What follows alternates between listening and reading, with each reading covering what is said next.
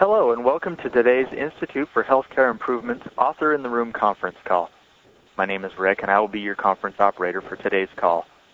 Right now, all participants are in a listen-only mode. Later, we will conduct a question-and-answer session, and instructions on how to participate will follow at that time. As a reminder, this call is being recorded. If you should need operator assistance at any time, please press *0 on your touchtone phone. I would now like to introduce your moderator for today's call, Dr. Chuck Kylo. Dr. Kylo is CEO of Greenfield Health in Portland, Oregon, a fellow with the Institute for Healthcare Improvement, a practicing internist, and senior communications strategist and former editor and health correspondent for National Public Radio. Dr. Kylo, you may go ahead. Thank you, Rick. I appreciate that very much.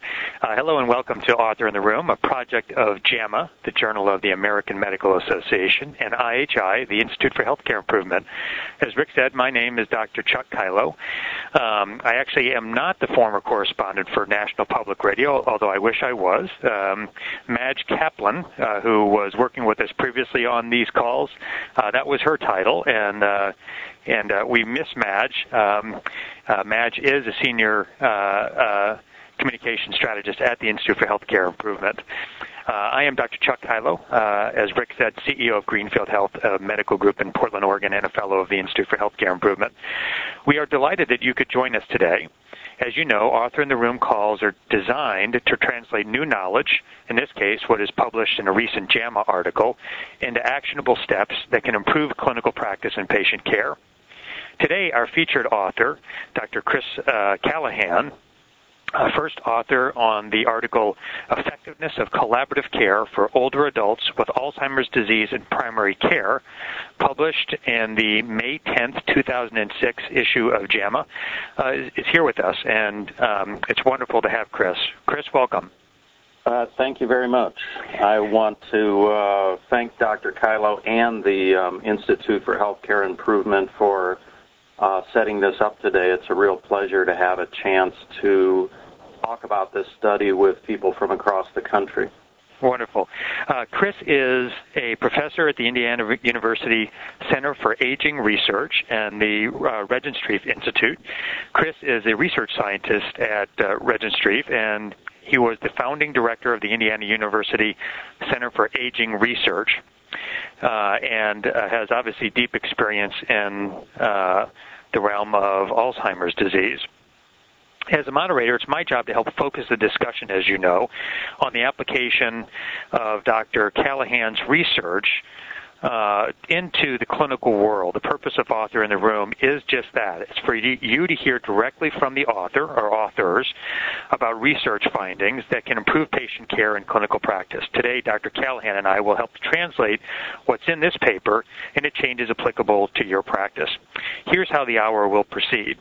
Dr. Callahan will spend about 10 minutes summarizing his findings, and I will take about 5 minutes to draw out some of the implications for real-world practice settings and set the stage for us to take your questions and comments, which we'll do probably at about 25 minutes after the hour. We do want to stress how important it is for your participation in these calls.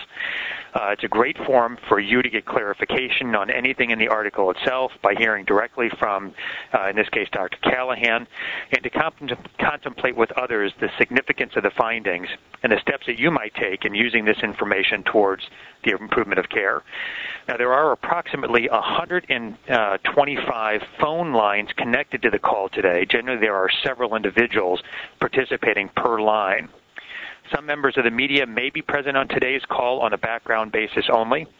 The other note, this call is being recorded and will be made available on the IHI and JAMA websites as a streaming video audio file and downloadable as an MP3 file that you can access via iTunes. Complete details and instructions for that are available at the program section of IHI.org, which is IHI's website, as you know. When you subscribe to the IHI Author in the Room on iTunes, some previous Author in the Room calls are also available as podcasts, just so you know. So welcome, and let's get started. Dr. Callahan, I'd like to turn it over to you. Thanks, and thanks for that introduction. I'm going to give just a little bit of background on the study, and perhaps we'll start off with a reminder that this was a collaboration and a very enjoyable collaboration between researchers and clinicians in general internal medicine and psychiatry, as well as our informatics program here in the Regenstrief Institute and the Alzheimer's Disease Center. Just as a little bit of context, most older adults with dementia are cared for by generalist physicians, and this is especially true for those in the early phases of the disease. One of the reasons that we were interested in this project is because there is increasing emphasis on early diagnosis and treatment, with the notion that you might be able to intervene early and therefore affect a better outcome from this illness. The second issue here is that in our prior work, and certainly throughout the conduct of this study, we were aware of some therapeutic nihilism or perhaps cynicism on the part of patients and generalist physicians about whether we really had anything to offer patients with Alzheimer's disease. So several national organizations had published expert guidelines, but these guidelines were complicated in the sense that implementing them in primary care would require substantial practice redesign and therefore some upfront costs. So what we thought we could do was to implement these guidelines in a randomized trial to at least provide some initial evidence about whether if you provide these guidelines the way the experts have recommended, whether we could expect any particular improvement on the part of the patients and the caregivers. So the basic treatment guidelines for primary care boil down, I think, essentially to making a specific diagnosis, to providing the patient and family with education and access to community resources. Most people would also give consideration for cholinesterase inhibitors or similar medications, and then have a particular focus on managing behavioral symptoms and treating disability that's due to comorbid condition, track patient outcomes, so you could say whether they'd responded to these interventions, and then in general provide support for the caregiver. Many of these are what people would describe as low-tech, high-touch, but still very difficult to implement in a typical primary care practice. So our hypothesis was that the patients provided collaborative care would receive a better quality of care and would have less severe behavioral symptoms. We also hypothesized that the caregivers of patients provided the collaborative care would have less caregiver stress. And then we believed that if we could reduce the behavioral symptoms and the caregiver stress, that we could reduce the likelihood that the patient would be placed in a long-term care facility.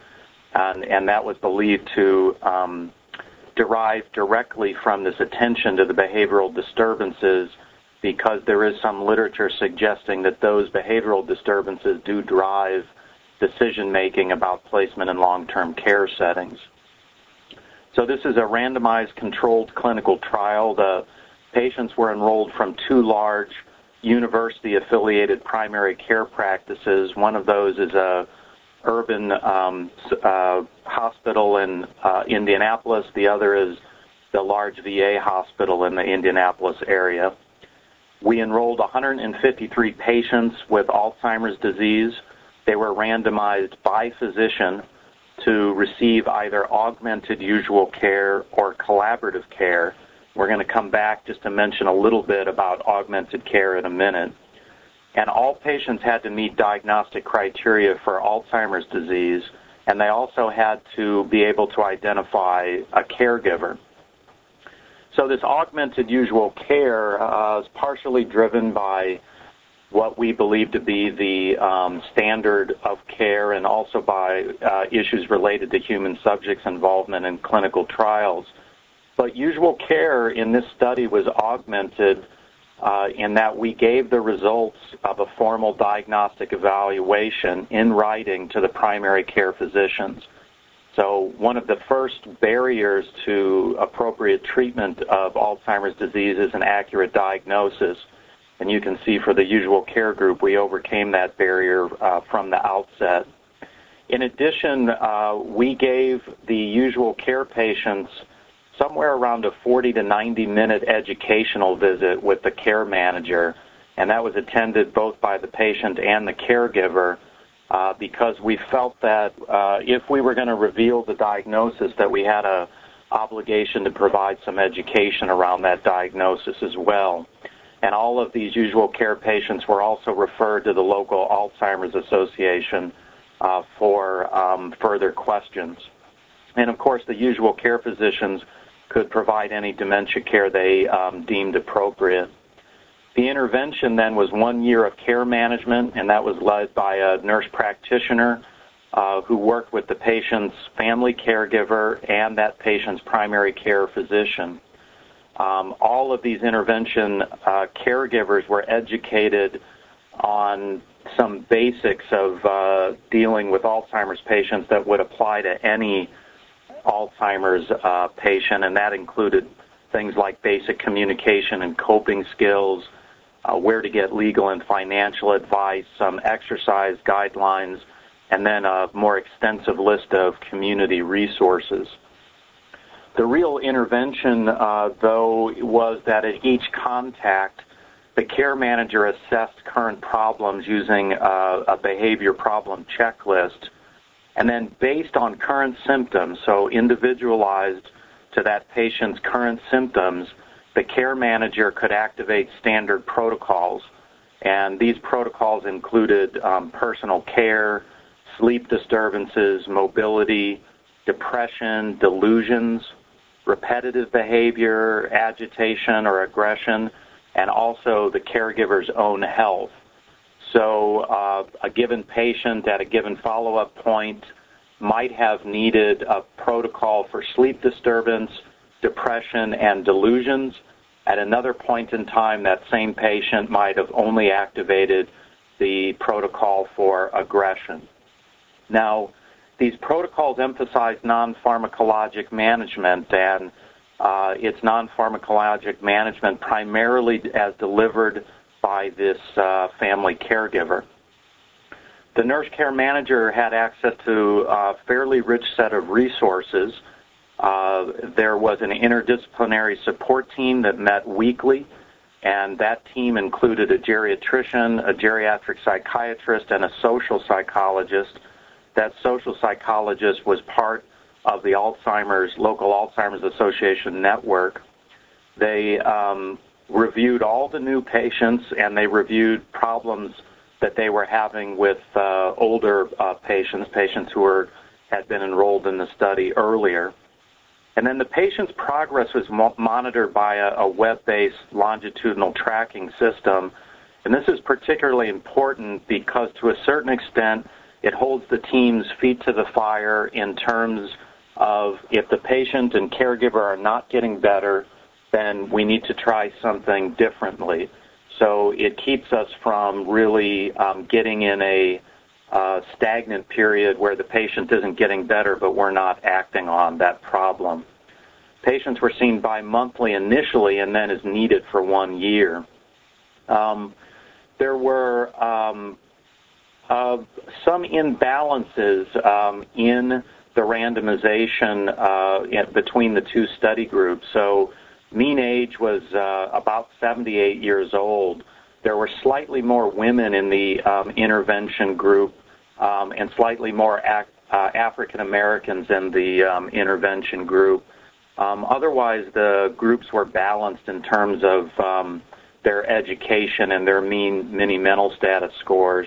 This is primarily a manifestation of a small sample size and the randomization by physician. You can get into that problem. And we did check in the analyses to see if these explained any of the differences. There's also some interesting things to note about the caregiver characteristics. I had been describing the patient characteristics, but the caregivers, only about three-quarters of them actually lived with the patient.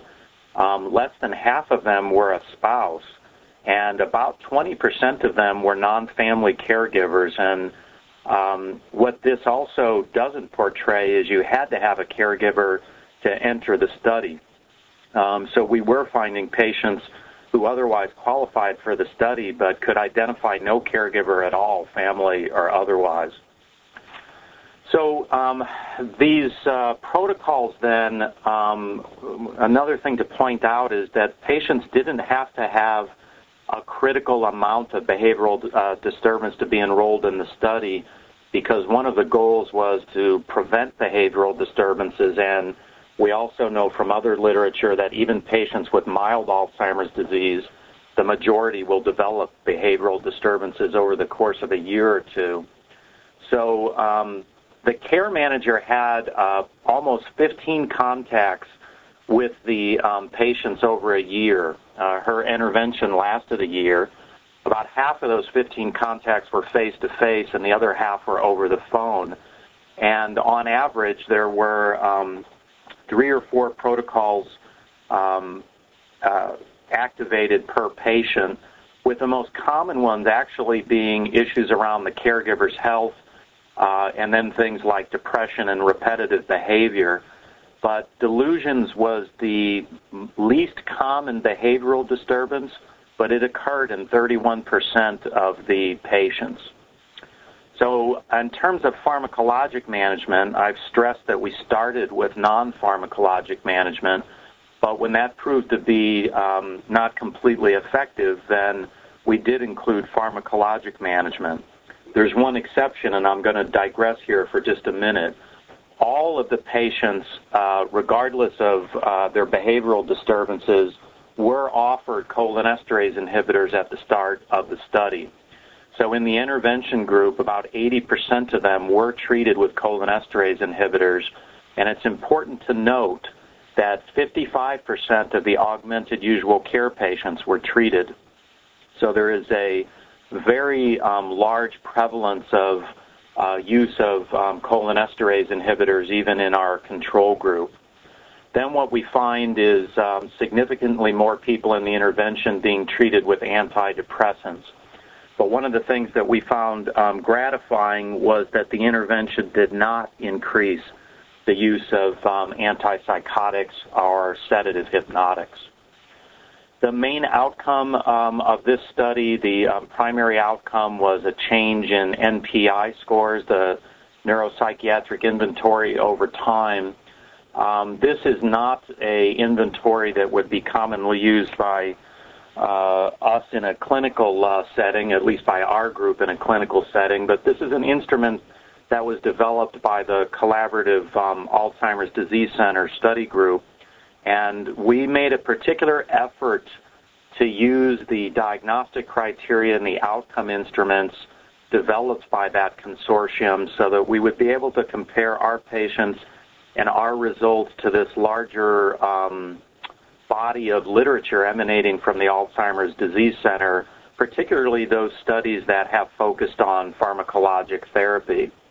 So the NPI has a couple of different forms. It can measure anywhere from 12 to 14 different behavioral disturbances, and it has a component that also measures the caregiver stress. In essence, it asks the patient how troublesome the behavioral disturbance is to them. And what we found was over the course of the study and by 12 months, significant improvements in behavioral disturbances among the intervention patients, and that was accompanied by a reduction in caregiver stress. We did not find any difference between the groups in cognition or in ADLs. I will point out to those of you who are used to clinically, we often use the basic activities of daily living. In this study, again, we use the Alzheimer's Disease Center ADL scale, which is much broader. It has a little bit more focus on cognitive activities, things like reading the newspaper or participating in hobbies. We found no difference in the rate of nursing home use or in the rate of death. We did find that caregivers were more satisfied with their care in the intervention group. Just finish up here then. A couple of limitations are that this control group received substantial treatment, and that treatment came both per protocol because the intervention mandated that that intervention would take place, and because the usual care physicians were free to treat the patients how they saw fit, and that I think is reflected in this rate of use of cholinesterase inhibitors. The sample size is small. There's a number of reasons for that, which we may get into, but it may be too small to detect important differences in nursing home use. The follow-up may not be long enough as well. Another limitation, which is perhaps obvious but I think shouldn't go unstated, is this is a very intensive intervention, and I have perhaps underrepresented the intensity of the program to diagnose the patients, because the study really starts with the diagnosis, and this intervention was actually coupled with a screening program to recognize and diagnose patients. So what we are concluding is that, yes, indeed, primary care physicians have something to offer Alzheimer's disease patients and their caregivers, and that applied in this manner, if you were able to apply the guidelines that are currently recommended, we can expect to see a reduction in neuropsychiatric symptoms. We can expect a reduction in caregiver distress, and this does not require a great increase in the use of antipsychotic medications or sedatives. That's the glass half full perspective. The glass half empty perspective is that an intervention such as this requires important practice redesign, and it's clear we also need new treatments in order to improve outcomes for Alzheimer's disease. And I'll stop there, Dr. Kylo. Thank you very much, Dr. Callahan. That was a very wonderful summary of the article. The article really is a very detailed study on a complex topic that includes, obviously, not just the patient, but in this case, the caregiver also. And I think not enough interventions in this area have really looked at the caregiver and the caregiver stress. You've done a wonderful job in that regard. Our job now is to actually turn from the research and Dr. Callahan's recommendations to think about the changes in clinical practice that this article would lead us to. And we do want to spend some time talking about that. In fact, that is the purpose of the call. Some of the, I think, the unique challenges of this topic as we think about it from an improvement perspective is that when we're talking about improvement, we generally use something which we call the model for improvement. And the model for improvement has several components. The first component it talks about what it is that we're trying to accomplish, what are our aims. And as a part of the aim, we really have to understand what it is that we're measuring and understand how to move ourselves towards the aims. In this case, my aim in my own clinical practice has always been to improve the care of patients with Alzheimer's disease, but, you know, I've never quite understood quite how to go about doing that other than, you know, the cholinesterase inhibitors. And even if I could get at that, I was never quite sure as to how to go about measuring that improvement. So those are some, I think, critical issues that we want to talk about on the call today. It's how do we in clinical practice get at some of the measurement issues around quality of care for patients with Alzheimer's disease, measures that are applicable in the primary care practice.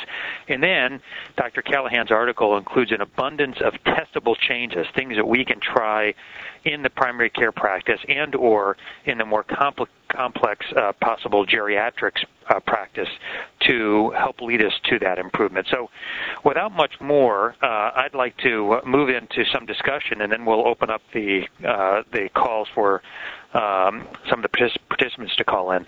Dr. Callahan, to start off with, from your perspective and from the perspective of the primary care office, what would you say is the most important take-home lesson from the article? One of the things I think that was troubling to me, both as a clinician treating patients with dementia, and I have worked in, obviously, the primary care environment and the specialty geriatric environment, is that we have enough cynicism that we're frequently told by primary care physicians that the risks and the harms of diagnosing Alzheimer's disease outweigh the benefits. And that's a fairly strong cynicism or perhaps portrait of what we should be doing clinically, so that we're frequently told, I have nothing to offer this patient. Why would I break their spirit, diminish their hope, label them, perhaps make them ineligible for things like long-term care insurance by hanging a label on them that I have nothing to offer?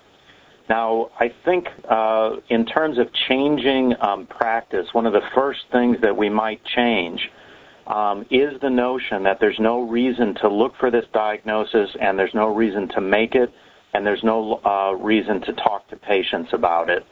The only way to make this diagnosis across your population is either by screening for it or by asking about it in a way that communicates to patients and family that you have something to offer. And those, I think, are pretty dramatic changes in the typical primary care practice. Okay, and I think we'll probably get into some of those specifics here as we open the lines to the participants, which I would like to do at this point, Rick. Okay. At this time, we will conduct a question and answer session. And if you have a question, press 0, then the 1 key on your touch-tone phone. This will place you into queue. One by one, the lines will be open, so you may each ask your question. So again, that's 01 on your touch-tone phone. If your question has been answered or you wish to remove yourself from the queue, press 0, then the 2 key. There will be one moment for questions. Our first question comes from Henry Ford Hospital. Please go ahead. Please introduce yourself, too. Just let us know who you are, and that would be helpful. Great. My name is Rana Schatz. I'm a behavioral neurologist at Henry Ford Hospital, so I'm not primary care, but this is a problem that we've been addressing here in the state of Michigan as a state in collaboration with primary care physicians. So your project is just so wonderful to read about because it's something we've been trying to look at. And definitely what you said about overcoming barriers of cynicism is part of the issue. And I think one of the subtopics here is that issue of diagnosis. And you said you overcame a barrier right away by providing a diagnosis. And my sense is that mini mental state is too unwieldy, it's not used properly, and do you see a role for some of the new, let's say, web-based tools that are available that are sort of more automatic, and had you thought about that? This is thanks for your question. It's really, I think, a difficult topic right now because prior to this study, of course, the U.S. Preventive Health Services Task Force had said we had insufficient evidence to either, suggest that we screen or suggest that we not screen because of this problem with harms, really undisclosed harms of screening. The screening part of this study was published about a year ago, and it provides a description of some of the troubles we ran into with screening. We did not use the MMSE, but we used an instrument very similar to this. Mm-hmm. And the biggest problem is that if you used something like the MMSE or a brief cognitive screen and stopped there and labeled those people who scored poorly as demented, you would be labeling about half of those people as demented who were not. So these instruments are relatively sensitive. Depending on the cutoff you take, you can make them very sensitive. But really all they identify for you is a person who needs further investigation. Exactly. So we have this problem with sort of pushing our generalist physicians to look and then at the same time saying, we want to encourage you that there are brief screeners out there that could separate out patients who clearly do not have cognitive impairment from those who might have it. And I think we have to stress who might have it.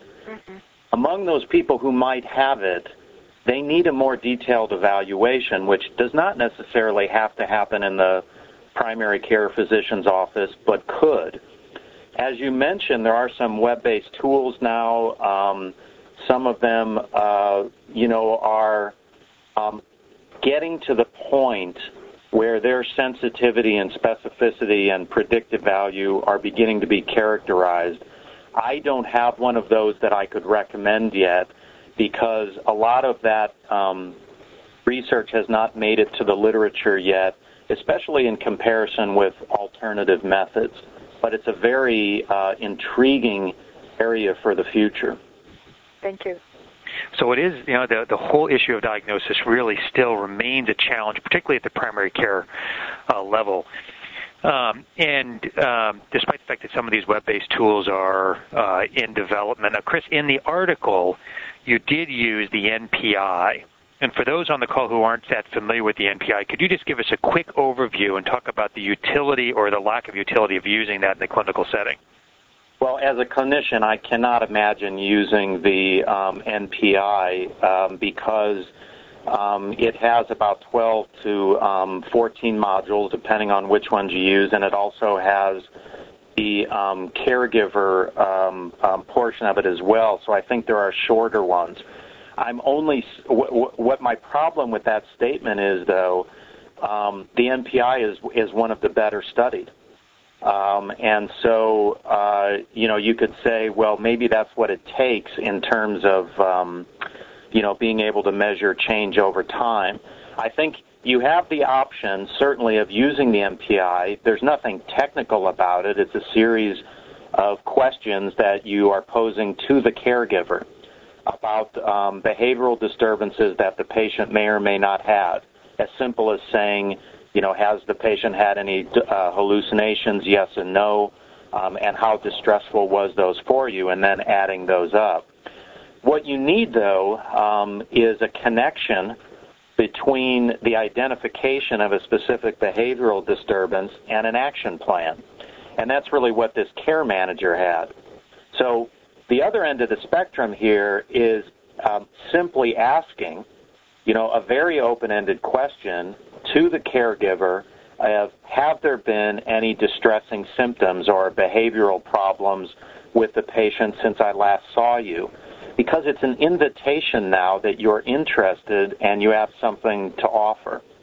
The other instrument that's probably as commonly used as the MPI is the Modified Behavior Problem Checklist, and you'll see that used in the literature as well.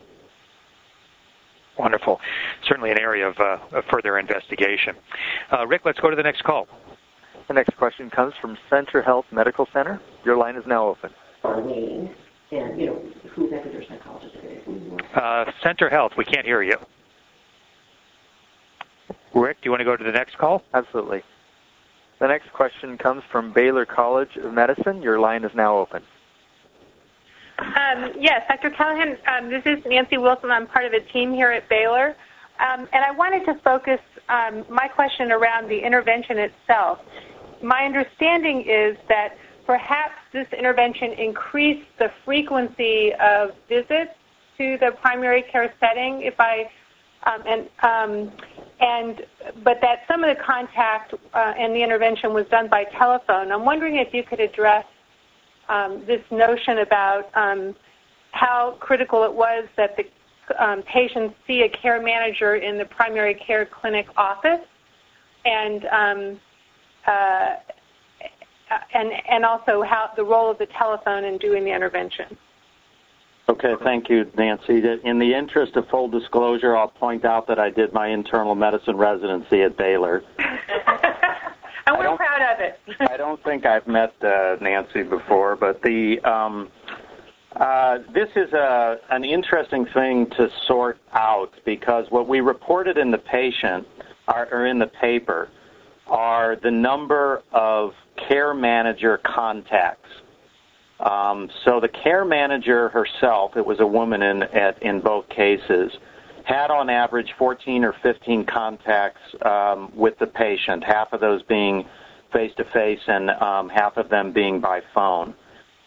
The issue about whether we increased or changed the number of visits to the primary care physician is impossible to sort out with self-reports because the patients don't separate the notion of seeing their primary care physician from the notion of seeing the nurse practitioner or the nurse or the phlebotomy tech for that matter.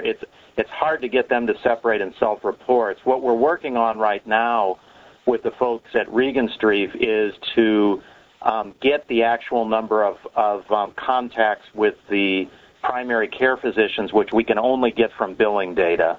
And we have a way of validating those. So I don't know yet if we increase the frequency of visits with the primary care doc.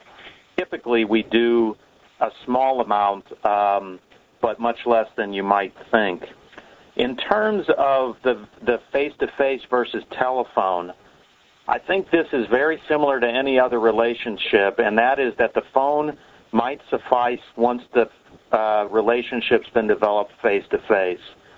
So these nurse practitioners, I think, were extraordinary in terms of developing relationships with the patient and a relationship with the primary care doc, and the variation in personalities is as great among the docs as it is among the patients.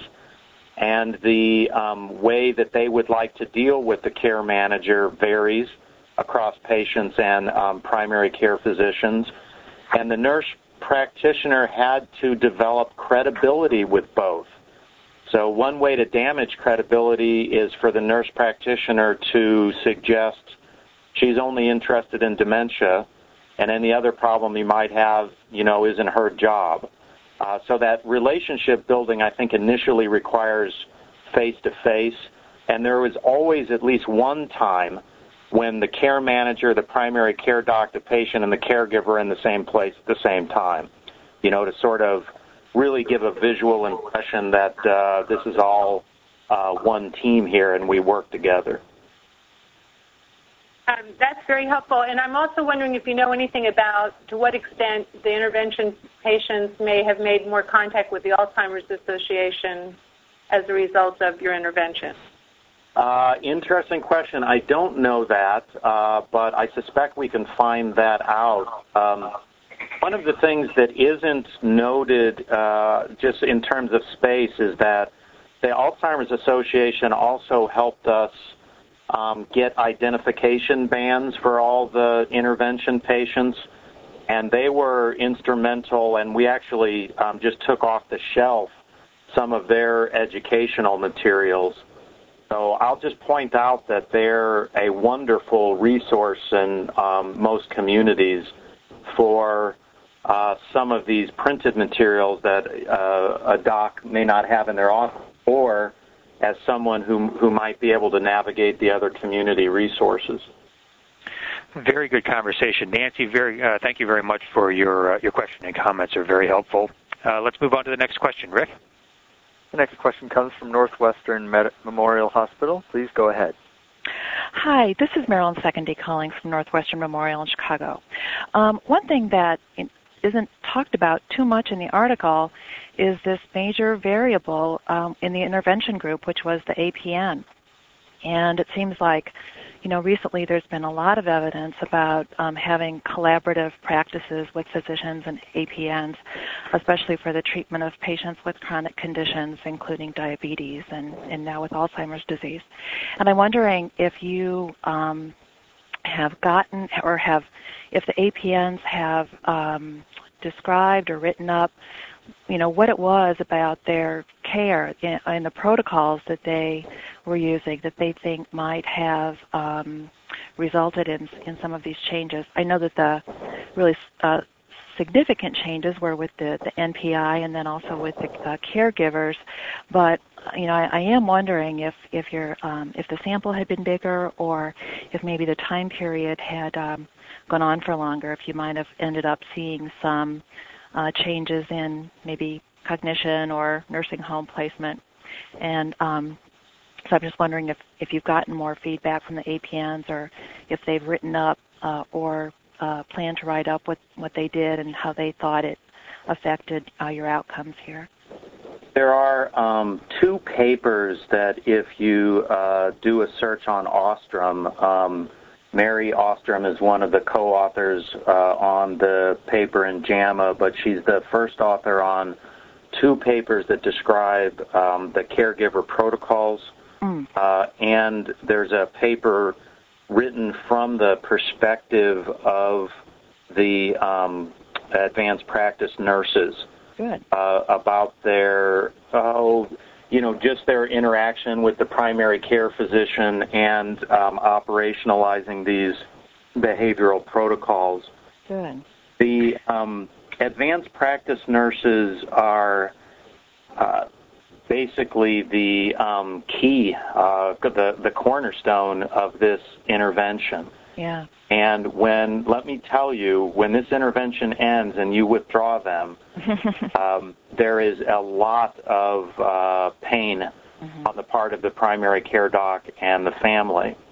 When we did focus groups with the intervention folks after the study was over, if you just sort of look at the content of the comments, they very clearly revolve around the relationship with the advanced practice nurse and this ombudsman role that is very difficult to capture. I can't measure that, how they're helping, but in essence, they're acting as a guide through this very complicated healthcare system. And they're not providing that guidance only for the intervention patient. They're, suggesting to the caregiver, gee, you seem depressed, maybe you should talk to your doctor about it. So it's a very big part of the intervention and sometimes difficult to capture. There's a couple of issues with the notion of changes in cognition. We have to remember that there's a large percentage of the usual care group that was also treated with cholinesterase inhibitors, which would also diminish the capacity to show a difference in measures like cognition. Right.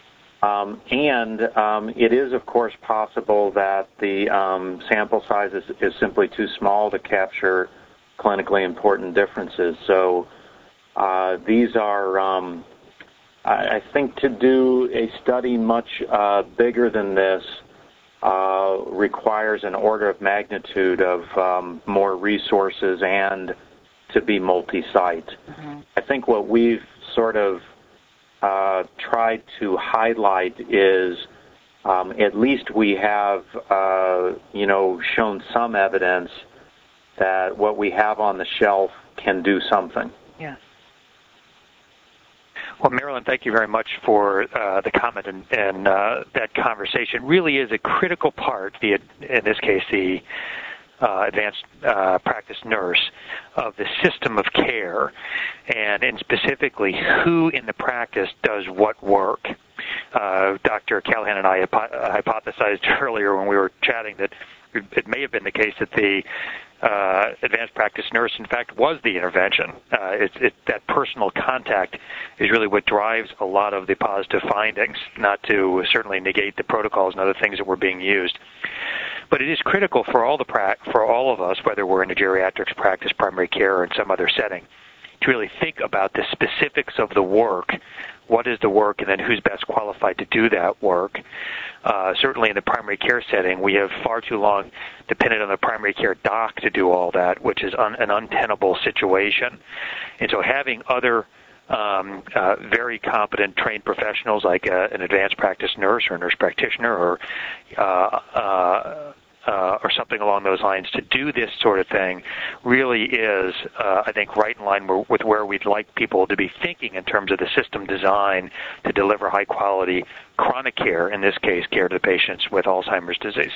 So wonderful question, and I really appreciate you bringing up that point. Rick, the next topic. Next question comes from Western Reserve. Your line is now open.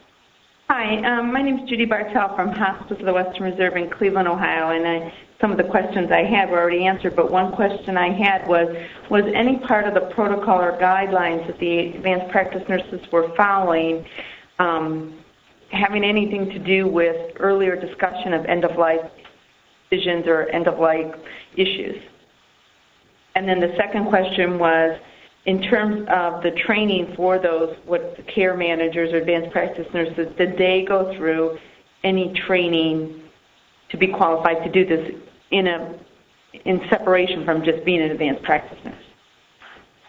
Okay, thanks, Judy. The guidelines, the early education part, this package of intervention that everyone in the intervention group got, sort of divorced from their whether they had behavioral disturbances or not, did include a discussion of advanced directives.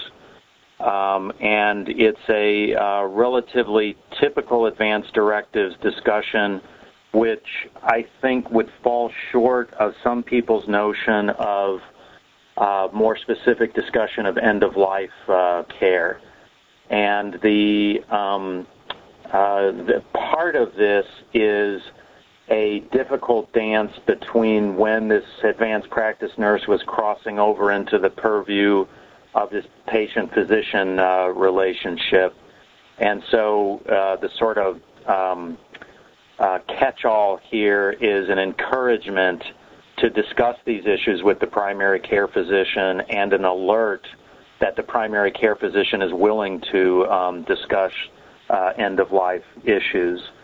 There's also in some of the materials that are produced by the Alzheimer's Association, for example, discussion about the availability of further materials on advanced directives or end-of-life care. The notion of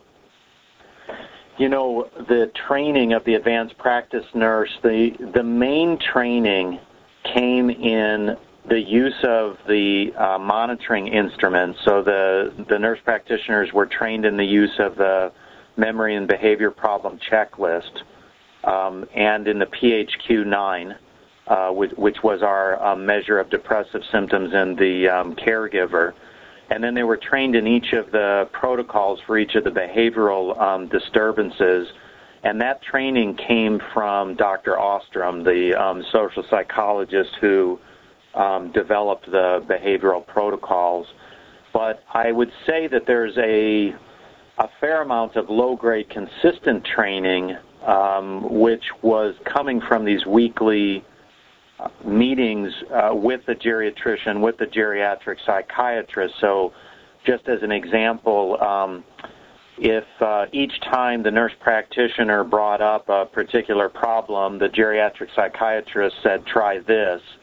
Well, it was very clear that they would begin to try those things before they brought it. So they'd say, well, I already tried changing the dose or, changing the bedtime routine, those kinds of things. So there's upfront training, but they had access to this this team and also the primary care physician. That makes sense. Thanks. Wonderful. Thank you for the question. And Dr. Callahan mentioned Dr. Mary Austrom, and in fact, you might want to search for her other articles. Her last name is spelled A-U-S-T-R-O-M, if you don't happen to have the article in front of you. Rick, the next question. Okay, it looks like the next question comes from University of Nebraska Medical Center. Your line is now open. Oops, I'm sorry. It looks like they dropped off. Looks like there's no further questions. Well, Dr. Callahan, you talked about before that screening or asking in a way that implies that we have something to offer is really sort of critical in that early diagnostic step. And maybe you could talk to us a little bit about that. That second piece. Obviously, we're screening all elderly folks. Then that is a part of the way we do our business. But this issue of asking in a way that implies we have something to offer really is a specific doctor-patient communication device. Any thoughts or insights in that regard? I think a couple, and some of this we're drawing from the depression literature, which in some ways is maybe a decade or so farther along than the dementia in primary care literature. But I think the biggest component of this, even if you aren't convinced enough to pull out a formal screener, that you say to your patients that many patients, as they age, begin to have some trouble with memory. And I'm wondering if you've had any such trouble. The notion of, oh, sure, everyone forgets my glasses, or I can't find the car keys, I can't remember people's names. For some of these patients, you're going to be reassuring them that they don't have any evidence of cognitive impairment. For others, by asking the question, you are implying that you're interested and that you have something to offer. I think what happens often in primary care is that the primary care physician is very aware of the deficit, or perhaps even the caregiver or the spouse has brought it to the attention of the primary care physician. And then I think you have a particularly important opportunity to present the case in terms of the merits of making a formal diagnosis. Perhaps part of that is by looking for other causes of cognitive impairment that might be more easily reversed, as well as helping this person understand what the future holds. Wonderful. Let me just bring this down to a real life example, because I think it is of pertinence. And certainly it's a little bit different if somebody brings up the question to you. I think my memory is failing a little bit. What should we do about that?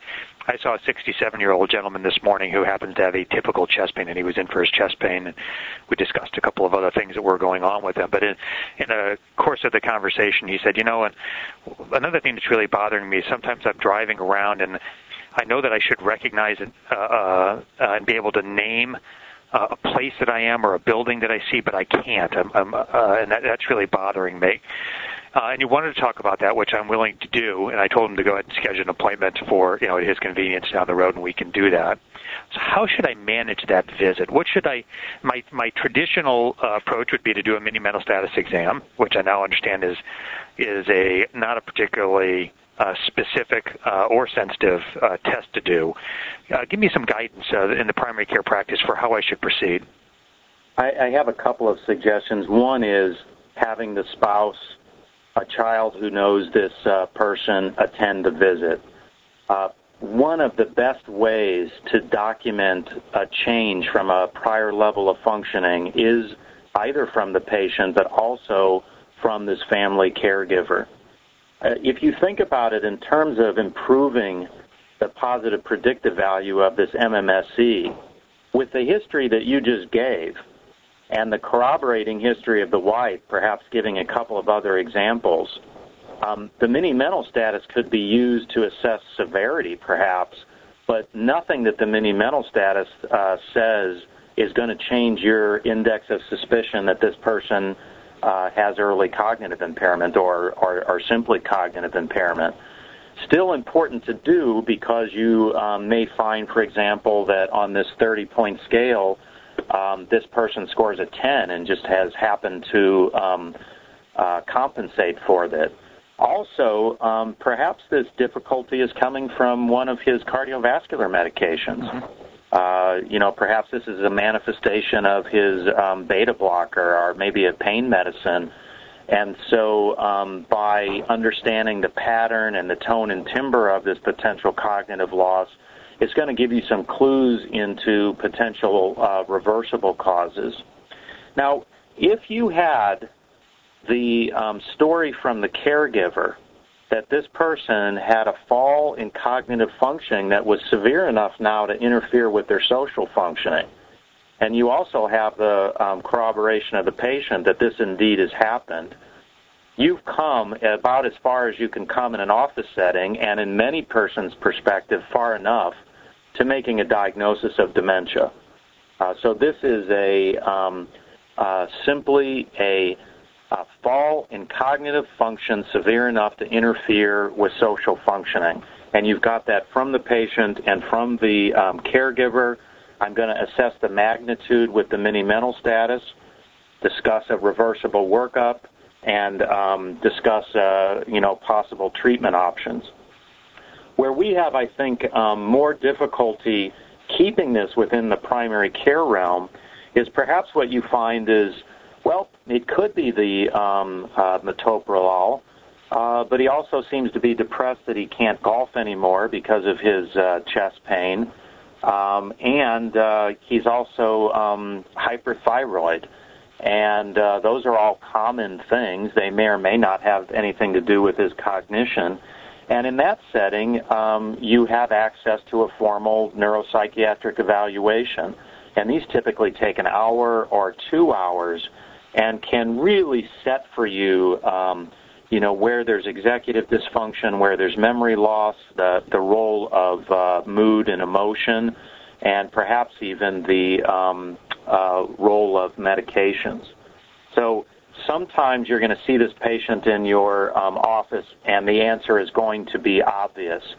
Still requires a explicit diagnosis and still requires a reversible workup. In other cases, it's going to be obvious there is no cognitive impairment because this person has no complaints, their caregivers notice no problems, and your screening instrument is negative. And then we've got this chunk in the middle that requires a little more work. Well, that is wonderful guidance, and I deeply appreciate it. It has changed the way I think about the condition, and certainly the way I think about our system of care of these patients in our office practice. Well, we are at the end of the hour. It's been a very engaging hour. I wish we had more time to go on.